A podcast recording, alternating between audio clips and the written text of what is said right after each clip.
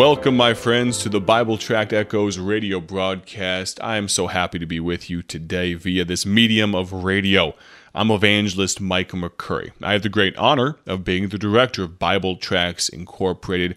And as part of the ministry of this radio program, it's my joy to report on some of what God has done through the ministry of BTI. Now, I'll hasten to say this that over the last 80 plus years, God is the one that has done the work on our behalf.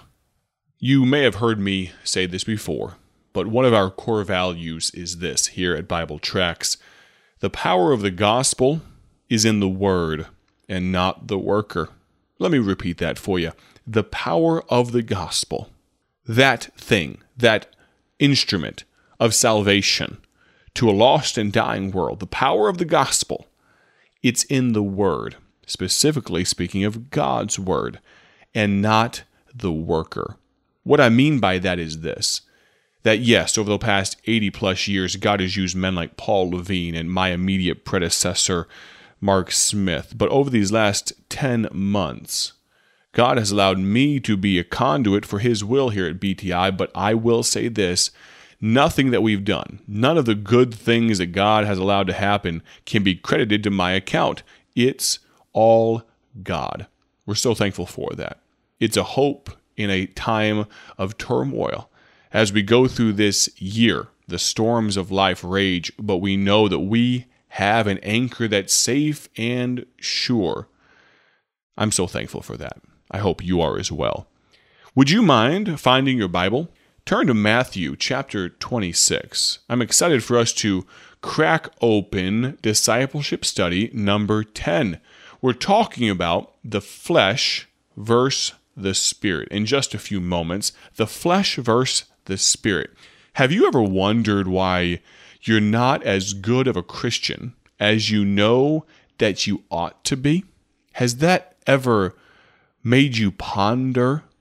Have you ever been deeply disappointed with something you've done that since you've accepted Christ as your Savior, maybe you've said something like this to yourself. Maybe while you're looking in the mirror, I cannot believe I said that, or I cannot believe I did that.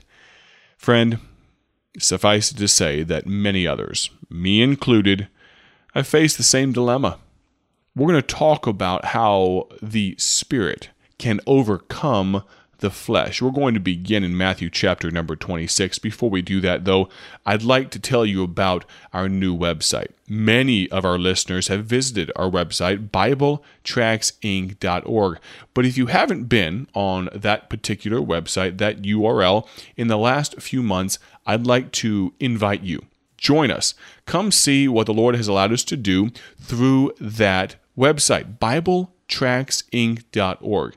Of course, our ministry is providing gospel tracts for free to Christian workers all over the world. And we'd love to send some to you as well. One of the other options, one of the other possibilities on our website is to read some of our latest newsletters. And if you have not received our latest newsletter, I'd love to refer you to our website and you can, under the media tab, you can read our latest newsletter. You will want to see that. It'll be a blessing to you to see what God has done through this ministry.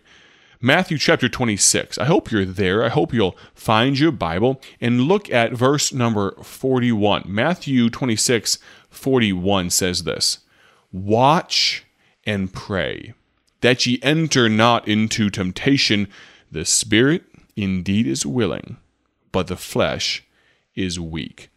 Let's begin by talking about the change that occurred at salvation. Now, if you do not know Jesus Christ as your personal Lord and Savior, friend, may I invite you, more important than visiting our website and getting our free sample packet, or even listening to the remainder of this broadcast is you making a decision to accept Jesus Christ as your Lord and Savior. Now, we covered in discipleship study number one this topic of salvation, and you can find that wherever you listen to podcasts. Just search for Bible Tract Echoes, or even find us on YouTube. Just search for Bible Tracts and you'll find us there. But I'd like to point this out about the change that occurred at salvation.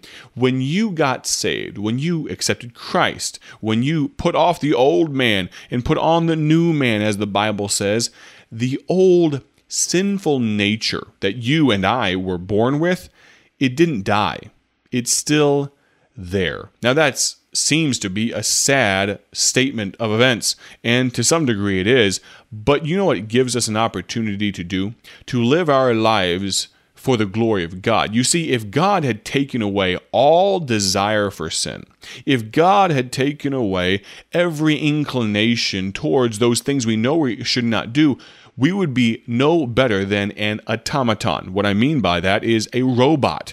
If we became perfect through no work of our own immediately after salvation, then we would have no choice in anything that we do. We are given by God's grace and providence a free will. And I'm so glad that we are because I have the choice to follow God. I also have the choice, and I hope I don't choose this, but I have the choice to not follow God. You know, the Bible calls our flesh the old man or the carnal, the worldly mind. And yes, after salvation, will the new man have to war and fight against the old man? Absolutely, for sure. You have that correct. But, friend, I'm so glad that God gave us a free will.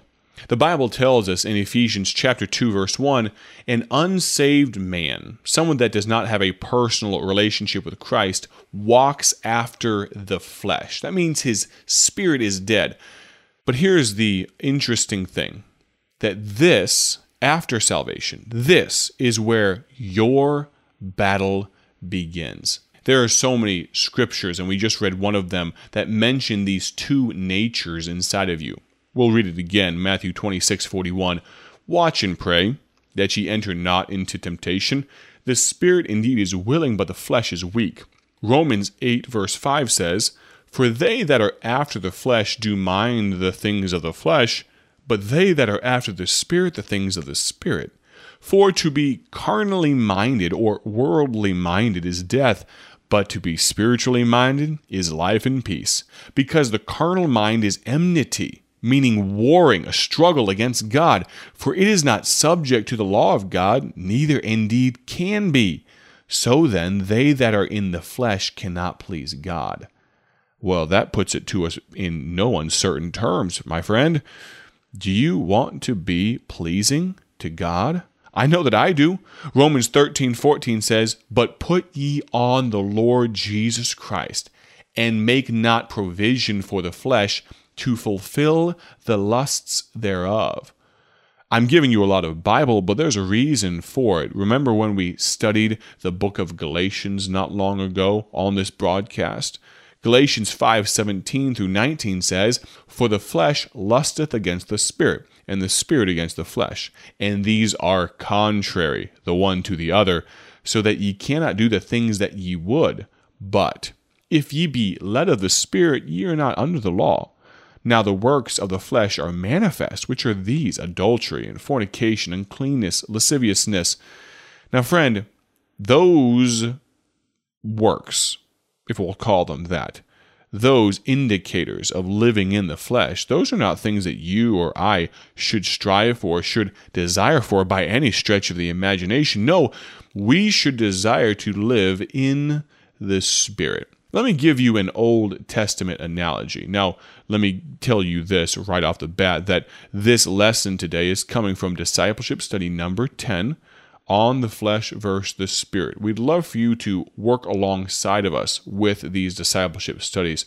I'd recommend that you go back and start number one. It won't take you but 15, 20, 30 minutes, maybe even an hour to read through and answer some of the questions that are on these discipleship studies. Don't be afraid, don't be intimidated. We'd love for you to, via the mail, or we could even send you a PDF of these and you can print them off for yourself. But let's go back to this Old Testament Testament analogy. You see, in Galatians chapter 4, the Old Testament account is repeated of how Abraham had two sons. You may recall that the theme of Galatians was law versus liberty. And let's talk about that. One of Abraham's sons was by his wife Sarah, and the other by her handmaid Hagar. The son born to Hagar was named Ishmael, and he was born first. He represents the flesh, born in sin and bondage. Isaac, the second son, represents the spirit. And so imagine with me at the top of a piece of paper, maybe, we have Abraham, and on one side we have Hagar. On the other side we have Sarah. Now remember, Hagar represents bondage. On the other side, Sarah represents freedom. Now, under Hagar is the name Ishmael, and he represents the flesh. Under Sarah, who represents freedom, there's the name Isaac, and he represents the Spirit. Now remember that Ishmael, in this biblical account, this true historical account, Ishmael, the flesh, was born first. And then, second, coming afterwards, was the Spirit in the person of Isaac, born second. You know, Ishmael, the Bible tells us, mocked and ridiculed Isaac until he, meaning Ishmael and Hagar, his mother, had to leave the flesh has been around longer than our spirit and is so often stronger. You see, Ishmael was actually 13 years old when Isaac was born. He was 13 years older. Quite a difference in strength, quite a difference in ability. Isaac, when he was 13, Ishmael was 26, a full grown man. Who should be the stronger of the two in that circumstance? Well, the older one, right? Well, it's no different in your life, friend. You see, your flesh has been with you since the day you were born. That worldly mindedness, that's been around as long as you've been around. Only since you've accepted Christ, if you have, only since you've accepted Christ has the Spirit had a chance to grow. You must understand that it's going to take some work, some vim, some vigor, some zeal for you to strengthen the spirit so that it actually can stand up to the flesh. Now, let me say this. We are approaching the conclusion of the broadcast today, but I would be remiss if I did not say this.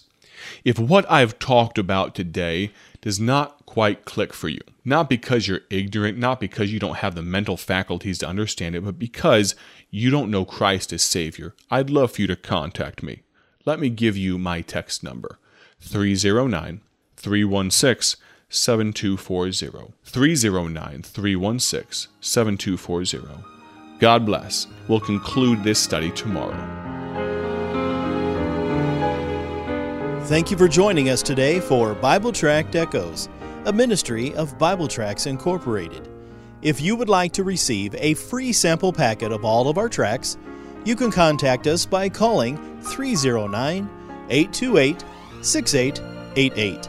That's 309 828 6888. Our mailing address is P.O. Box 188, Bloomington, Illinois 61702. A faster way to contact us is to go to our website at BibleTractsInc.org. That's BibleTractsInc.org.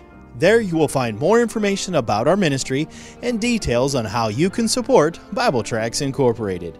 Thanks for listening, and may the Lord richly bless you as you serve Him.